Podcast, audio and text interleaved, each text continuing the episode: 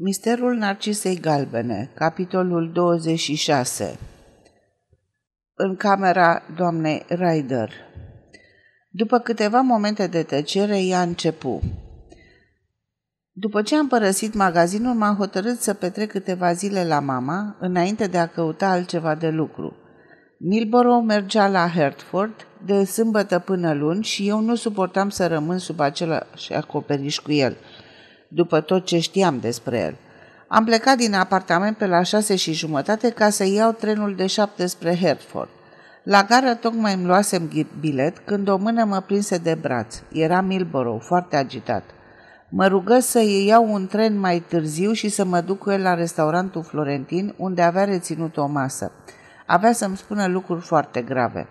Am pus valiza la bagaje și l-am urmat. În timpul cinei eu n-am luat decât un ceai, mi-a spus că e pe punctul de a fi ruinat. Mi-a povestit că Lain a chemat un detectiv pe dumneata și că avea de gând să-l denunțe dacă nu cumva mânia împotriva mea avea să-i schimbe intențiile. Numai dumneata mă pot salva, a zis Milbro. Cum? L-am întrebat mirată. Cum să vă salvez? Să iei asupra dumitale furturile.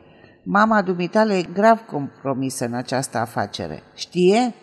Da, mi-a răspuns. Mai târziu am aflat că mințea, dar că încerca să profite de dragostea mea pentru mama. Am fost îngrozită de ideea că mama ar putea fi amestecată în acest scandal, așa că am scris ce mi-a dictat și am acceptat să părăsesc țara imediat. De ce ai venit la Hertford aseară?" o întrebă Tarling. Ca să iau hârtia.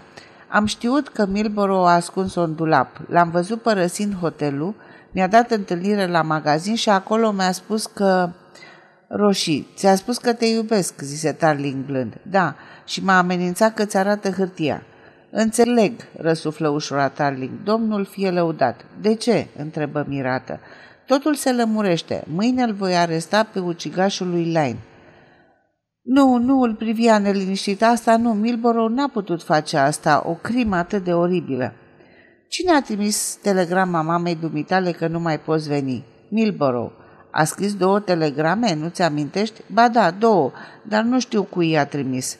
Scrisul era același în orice caz, dar, draga mea, nu te speria. Vei avea de trecut prin momente penibile. Te rog să fii curajoasă de dragul mamei dumitale și de dragul meu. Ia zumbi ușor. Nu te îndoiești niciodată, nu-i așa? Cum adică?